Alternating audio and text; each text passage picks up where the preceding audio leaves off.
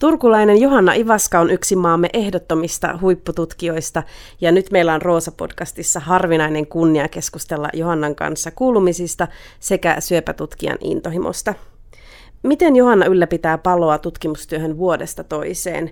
Entä miksi huippututkimus muistuttaa paljolti pakohuonepeliä?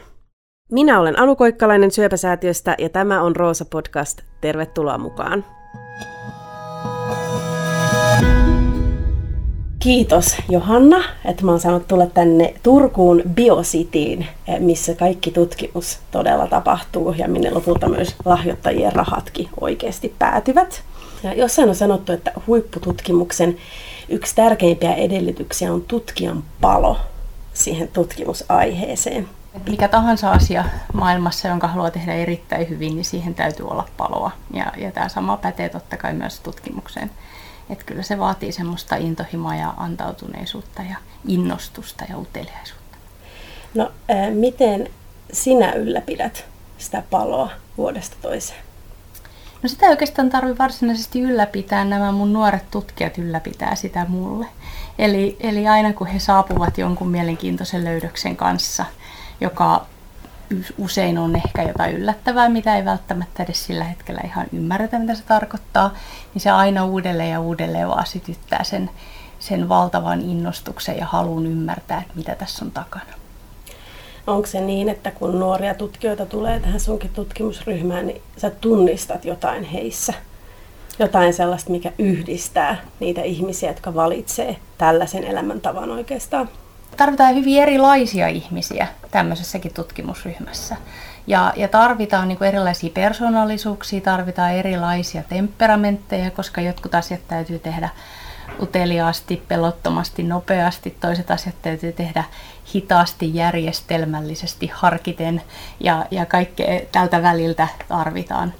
Ehkä kaikkein hienointa on se, kun näkee sitten, miten jossain vaiheessa se nuori tutkija jotenkin löytää itsestään sen tutkijan ja löytää sen oman tapansa tehdä, olla se tutkija. Ja ne on aina hienoja tilanteita, ne jotenkin loksahtaa paikalleen.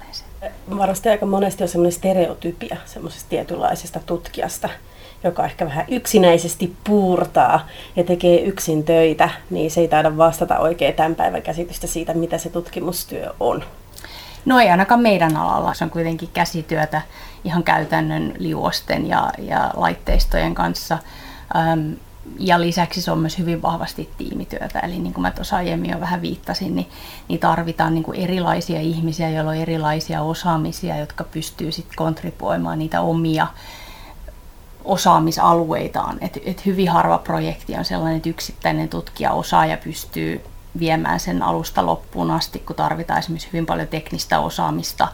Hyvin harvoin sitä pystyy niin yksi, eikä tarkoituskaan tehdä yksi, vaan tämmöisenä tiimityönä tässä koitetaan toimia. No entä esikuvien merkitys? Onko, onko se jotenkin tärkeää, että on joku sellainen tutkija, jota on joskus katsonut ylöspäin? Onko esimerkiksi sulla itselläsi ollut sellaista? No ainakin Suomessa on ollut, ollut se upea tilanne, että Suomessa on, on ollut jo silloin, kun itse olen ollut opiskelija, niin on ollut vahvoja naisia, jotka ovat olleet huippututkijoita. Niin tavallaan on, on ollut jo se esikuva. Et nyt, mm. nyt monesti maailmalla, kun puhun esimerkiksi nuorten naistutkijoiden kanssa, niin he saattaa olla laitoksilla, jos ei ole yhtään naisprofessoria vieläkään. Ähm, paljon semmoisia tutkijoita, joita, ihailen.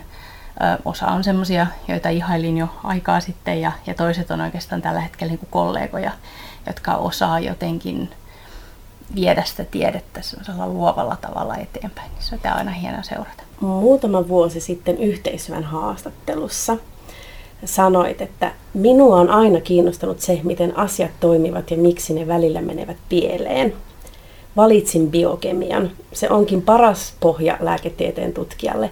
Tutkijan työssä tarvitaan uteliaisuutta, riittävää viisautta ja pitkäjänteisyyttä. Turhautumista pitää sietää, sillä työ tuottaa jatkuvasti pettymyksiä. Mitenkä paljon niitä pettymyksiä tulee siinä tutkijan arjessa? Ja tuntuuko ne no, pahalta? Lähtökohtaisesti 90 prosenttia kaikista kokeista menee pieleen. Oho. Ja se johtuu siitä, että kun kukaan ei tiedä, mikä on oikea vastaus. Niin. Niin se on semmoista pimeässä hapuilua. Ja sitten täytyy vaan kokeilla useita eri asioita ennen kuin sitten jostain löytyy se, jossain on verrannut sitä pakohuonepeliin. Että tavallaan siinä etsitään semmoisia jonkunlaisia johtolankoja, jotka aina sitten johtaa niin kuin seuraavan johtolangan perään. Ja, ja se tekee siitä sitten toisaalta ehkä mahdollisesti turhauttavaa, mm. mutta myöskin sitten erittäin palkitsevaa. Miten sen ö, vision pystyy säilyttämään, jos menee välillä vuosia ennen kuin relevantteja tuloksia lähtee tulemaan, niin mikä, mikä kannattelee? No harvoin nyt onneksi menee vuosia niin, ettei mikään onnistu. että, että täytyy ehkä asettaa sellaisia pienempiä välitavoitteita. Joo. Et, et jos se iso kysymys on siellä viiden vuoden päästä, Joo. Niin, niin totta kai niin sellaisia välietappeja täytyy pystyä asettamaan itselleen. Osa Joo. voi olla ihan sellaisia teknisiä etappeja, että mä saan jonkun menetelmän teknisesti toimimaan. Joo. Tai, tai sitten saadaan joku, joku osavastaus. Et, että ei se, ei se ole niin, että ensiksi ei, ei mikään selviä, sitten kaikki selviää kerralla. No nyt kun me ollaan täällä Biositissä ja täällä tapahtuu se, se tutkimus ja tänne se lahjoittajan euro konkreettisesti päätyy, niin haluaisitko vielä ihan rautalangasta vääntää, että mihin kaikkeen se oikein menee? Kun se tavallaan menee siihen jatkuvaan pimeässä hapuilemiseen, yrittämiseen ja erehtymiseen, mutta vielä ehkä konkreettisemmin, niin mihin se käytetään? No se käytetään ihmisten palkkoihin mm. ja sitten se käytetään tutkimus kemikaaleihin, joita sitten tarvitaan koko ajan esimerkiksi syöpäsolukasvatusten ylläpitämiseen ja, ja syöpäsolukasvatusten tekemiseen ja, ja niiden, niiden tutkimiseen sitten, sitten eri tavoilla. Ja, mm. ja pimeässä hapuilu on nyt onneksi tuottanut kuitenkin merkittäviä tuloksia, patentoitavia löydöksiä, ja diagnostisia uusia markkereita sekä oman tutkimusryhmäni toimesta että sitten muiden, jotka on syöpäsäätiöltä saanut, saanut rahoitusta. Mm. Ja sitten täytyy aina muistaa, että Suomen syöpätutkimus ei toimi vakuumissa, vaan me toimitaan osana kansainvälistä syöpätutkimusyhteisöä. Mm. Ja yhdessä tämän yhteisön löydökset muodostaa ne palapelin palat, mistä sitten on tullut näitä uudella tavalla toimivia täsmälääkkeitä esimerkiksi, joita joka vuosi tulee kymmeniä kuitenkin markkinoille ja joista sitten aina niin jo siihen nimenomaiseen syöpätyyppiin sairastuneet saa merkittävästi lisävuosia ja toivoa. E, jos keskustellaan vähän siitä päämäärästä, mikä on ehkä se on oman työsi, sellainen niin kuin suuri johtotähti, mitä kohti koko ajan mennään isommilla ja vähän pienemmillä välietapeilla, niin mikä haave tai unelma siellä on siellä odottamassa siellä päässä, että mitä kaikkea haluat saavuttaa urallasi? No mä haluan saavuttaa sen, että mä kasvatan uuden su- tutkijasukupolven, mm. josta tulee loistavia tähtitutkijoita ja jotka sitten edelleen vie tätä syöpätutkimuksen haastetta eteenpäin omissa tutkimusryhmissäni. Ja sitten se toinen, toinen tavoite on totta kai se, että kun oma tutkimusryhmäni keskittyy nimenomaan mekanismien tutkimiseen, eli jossain tietyssä syöpätyypissä jonkun tietyn kasvua lisäävän mekanismin tutkimiseen esimerkiksi. Ja nämä mm. mekanismit on nyt sitten myöskin juuri ne, mihin sitten yritetään lääkkeillä iskeä. Niin, niin totta kai se pitkän tähtäimen tavoite on se, että joku niistä meidän mekanismeista, jotka me pystytään löytämään, niin on riittävän kiinnostavia, että lääketeollisuus kiinnostuu niistä, tai me yhteistyössä lääketeollisuuden kanssa voidaan viedä niitä eteenpäin niin, että päästäisiin kehittämään lääkkeitä. Minkä tyyppisiä asioita tehdään siellä sun tutkimusryhmässä tällä hetkellä? No meidän tämänhetkiset päätutkimusaiheet on, on edelleen rintasyöpä mm. ja, ja nimenomaan ä, levinnyt rintasyöpä, joka on resistentti nykyisille lääkehoidoille. Ja, ja tällä hetkellä tutkimme nimenomaan aivometastaaseja, jotka on resistenttejä nykyisille lääkehoidoille ja, ja niitä mekanismeja, että miten se syöpä voitaisiin joko herkistää olemassa oleville lääkehoidoille jollain mahdollisesti toisella lääkkeellä, tai miten sitä voitaisiin sitten kokonaan jollain eri tavalla hoitaa. Ja sitten haimasyövässä tutkitaan sekä ihan sitä, että miten ne haimasyövän ajavat tekijät säätelee sitä haimasyövän kehittymistä ja jälleen löytyisikö sieltä jotain mekanismeja, mihin voitaisiin iskeä. Mutta sitten myöskin se, että haimasyöpä on tämmöinen hyvin jäykkä jäykkä kudos, siellä on hyvin paljon kollageenia ja se aiheuttaa tämmöistä mekaanista signalointia, mikä on erityisesti mun tutkimusryhmän tutkimuksen kannalta hyvin tärkeä, niin, niin siellä on myös enemmän tämmöisiä ihan peruskysymyksiä kysytään siellä haimasyövässä sen lisäksi, että yritetään totta kai sitten ihan siihen niin kuin lääkehoitoon myös keskittyä. Onpa kiinnostavia asioita meneillään. Me syöpäsäätiössä kerätään varoja kotimaiselle syöpätutkimukselle. Ja äsken sanoit, että vakuumissa ei olla ja kaikki tiede tukee toisiansa puolin ja toisin. Mutta minkä takia on tärkeää tukea just Suomessa tehtävää syöpätutkimusta?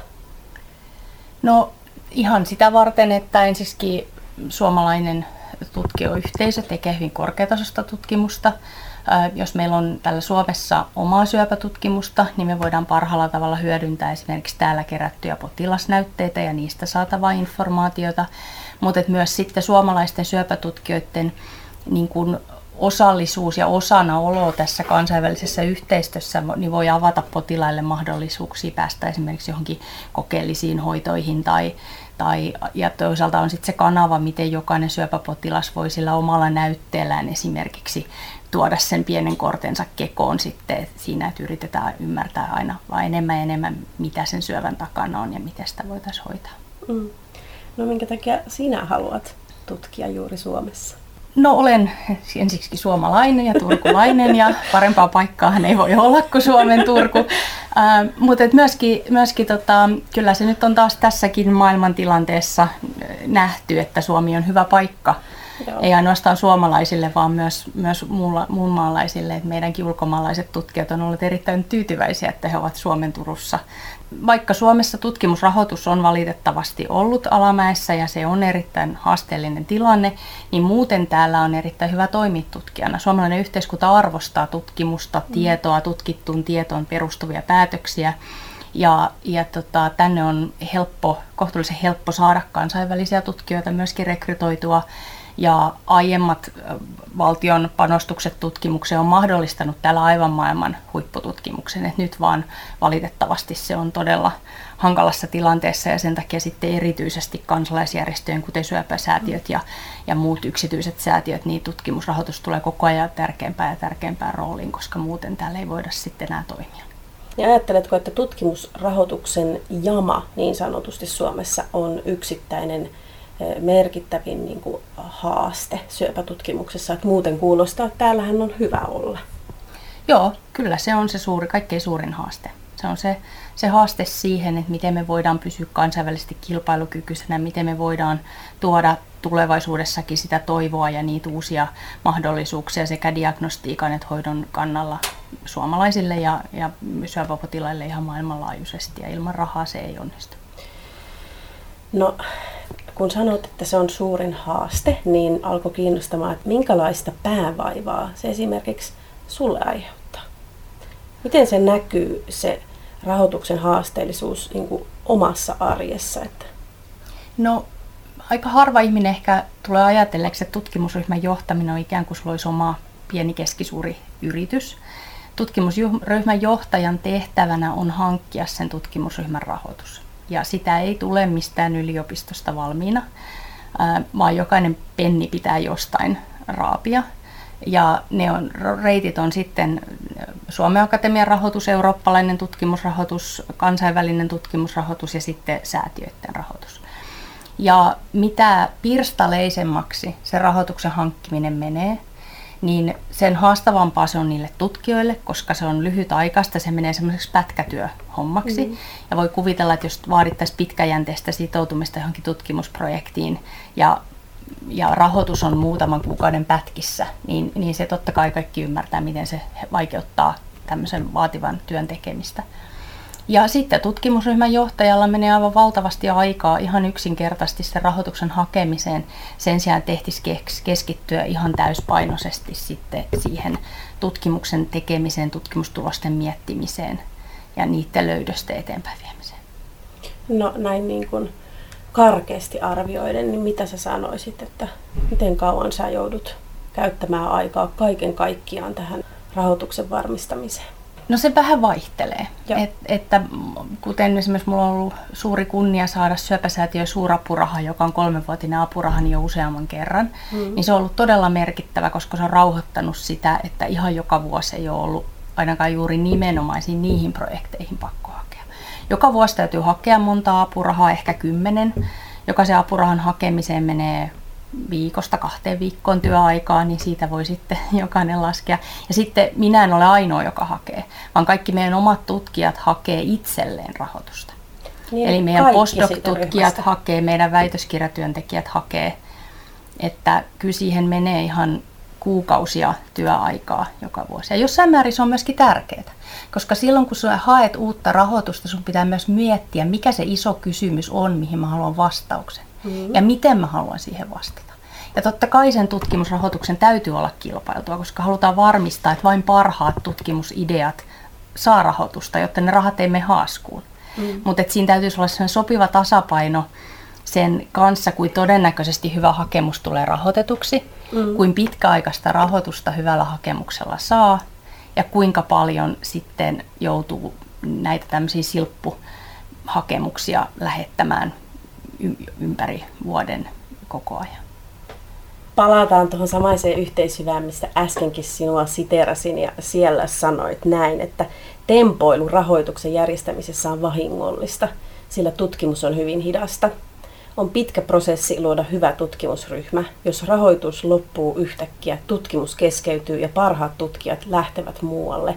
Asian korjaamiseen menee helposti 20 vuotta. Mm, seison edelleen sanojeni takana. Aika hurja. Eli, eli jos, jos ajatellaan oikeastaan, niin kuin tämä ei ole pelkästään nyt tutkimusspesifinen, oikeastaan varmaan mikä tahansa ala jälleen kerran, niin niin voisin kuvitella, että jos on kysymys jostain arkkitehtitoimistosta tai mistä tahansa, niin se semmoinen kertynyt osaaminen ja se, että siellä on ne pätevät ihmiset, jotka vuosien saatossa on kehittynyt semmoiseksi tiimiksi, joilla on se tietty osaaminen, niillä on ne tietyt meritit, niillä on ne tietyt referenssit. Se ihan sama pätee tutkimukseen. Ja, ja sitten kun se rahoitus on loppu, ja ne ihmiset joutuu lähtemään ympäri maailmaa hakemaan niitä rahoja jostain muualta tai töitä jostain muualta, niin se on kaikki hetkessä tuhoutunut, koska iso osa se tutkimusryhmän arvosta on ne ihmiset. Ja niiden ihmisten mukanaan tuoma osaaminen, mutta myöskin se, että kun tutkimusryhmässä on vaihtuvuutta, eli väitöskirjatyöntekijät esimerkiksi neljän vuoden kuluttua lähtee postdoc-tutkijoiksi ulkomaille tai ulkomaalaiset postdoc-tutkijat lähtee perustamaan tutkimusryhmiään, niin siinä on myös tärkeä se tiedon siirtäminen. Että se tieto siirretään sille seuraavalle sukupolvelle, jotta ei jouduta joka kerta aloittamaan nollasta tässä on ihan valtava vaara, että ne kaikista lahjakkaimmat jossain vaiheessa lyö hanskat tiskiin, että mulle riitti. Ehdottomasti. Ja, ja houkuttelevia työpaikkoja toki on, on ulkomailla.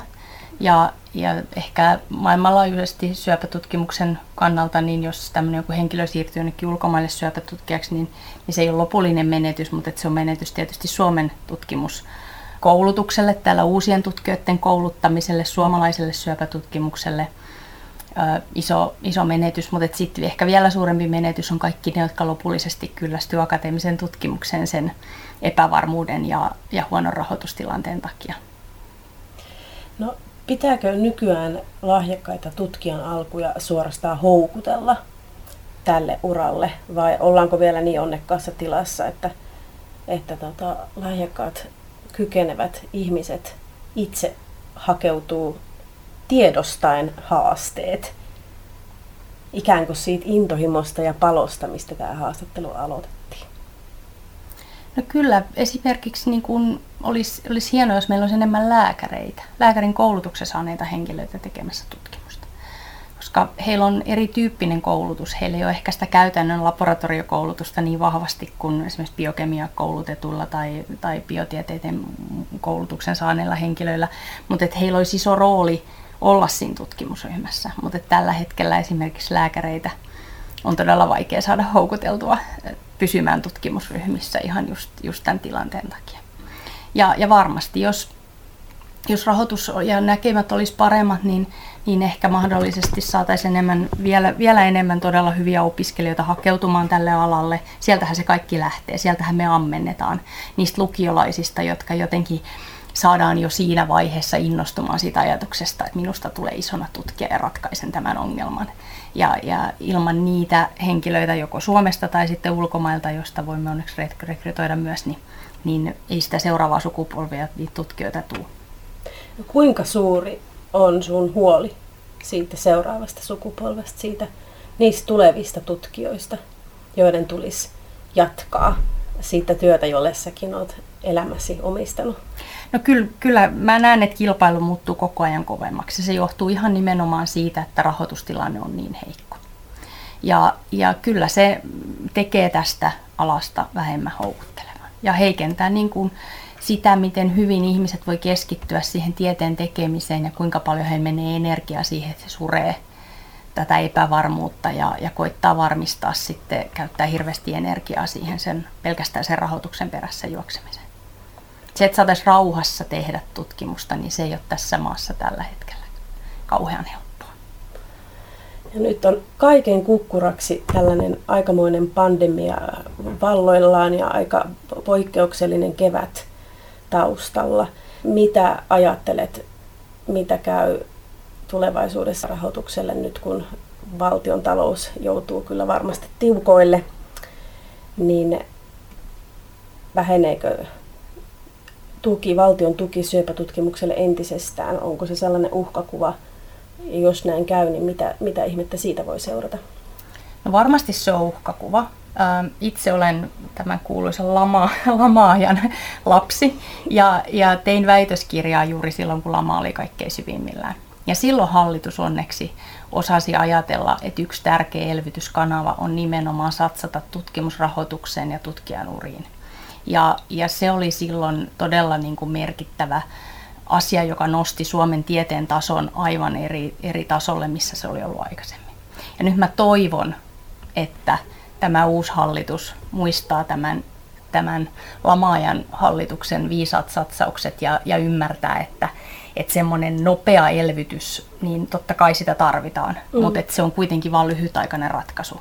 Ja, ja ainoa tapa, millä tästä niin kuin seuraavan vuosikymmenen aikana päästään eteenpäin, on se, että todella satsataan siihen tutkimukseen. Ei pelkästään niihin lyhyaikaisiin innovaatioihin, missä tutkija voi heti sanoa, että tästä tulee tämä tai mm. tämä tuote, vaan myös siihen niin kuin perustutkimukseen, mikä kautta ne todella uudet merkittävät löydökset sitten kuitenkin syntyy. Et jos entisestään leikataan, niin kyllä sitten menee todella hankalaksi.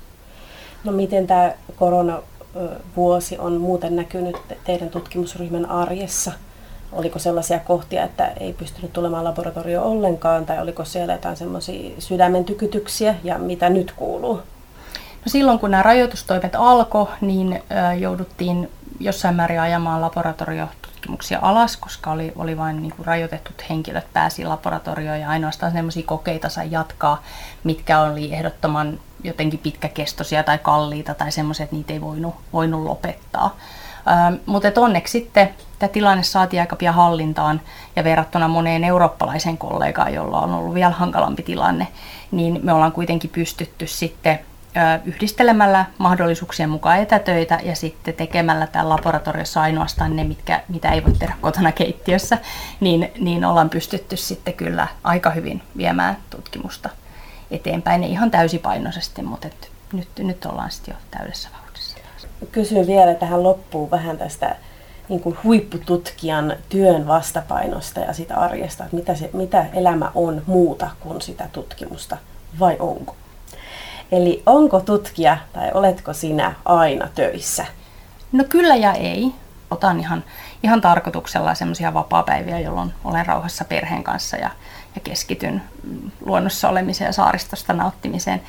Mutta kyllä alitajunta helposti prosessoi ja ehkä se vaatiikin juuri sen, että tavallaan irrottautuu siitä työstä, niin sitten yhtäkkiä huomaa, että sieltä tulee niitä ajatuksia – kun ehtii hiukan rauhoittua, jotka liittyy siihen työhön, vaikka ei huomannut niitä aktiivisesti ajattelemaan.